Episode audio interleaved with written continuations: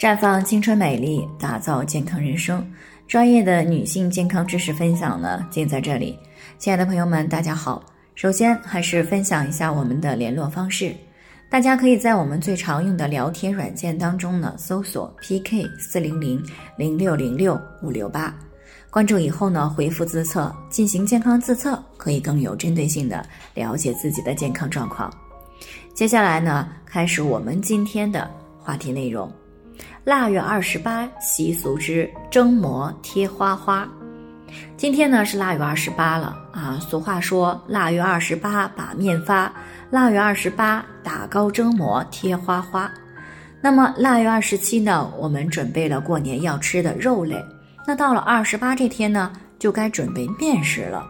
因为在传统的习俗当中呢，初一到初五期间是不能够动火蒸馒头和炒菜的，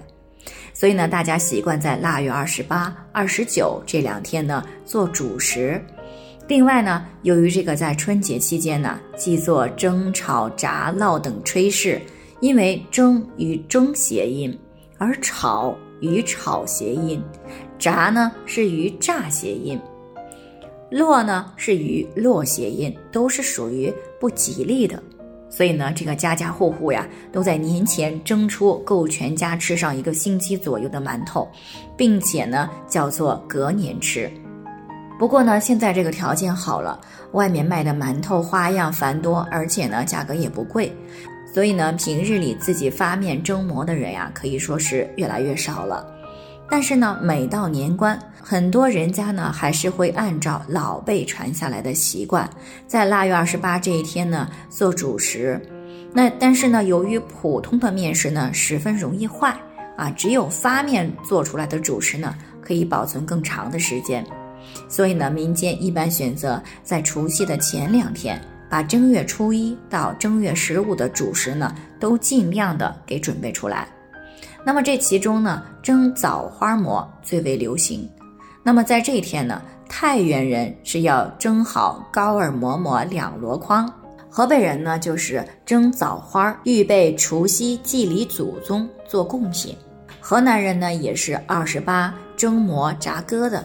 啊，只有北京人呢是慢半拍的，在这天呢是才把面发，等到29呢才蒸馒头。另外呢，腊月28呢，除了要蒸馍以外，还要贴花花啊，那么也就是贴年画、贴春联和贴窗花。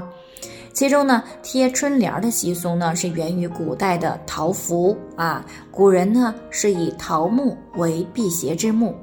在我国的五代之时呢，由于后蜀君主啊孟昶雅呢喜欢文学，所以呢，他每年呢都会命人题写桃符。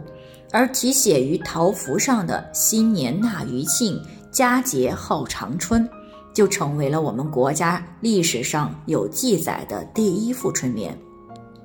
后来呢，随着造纸术的问世呢，才出现了用红纸代替桃木的张贴春联。那在春节期间呢，贴窗花啊，不仅烘托了春节的喜庆气氛啊，也为大家呢带来了美的享受啊，可谓是集装饰性、欣赏性和实用性为一体的。那么由于贴窗花历史悠久啊，经历了一代代的创新，所以呢，窗花的内容也是十分丰富的。而且呢，因为很长一段时间里呢，我们国家呀都是以农耕为主的社会，所以呢，窗花里的很多内容表现的都是农耕生活，比如说耕种、纺织、打鱼啊，还有这个牧羊、喂猪、养鸡等等。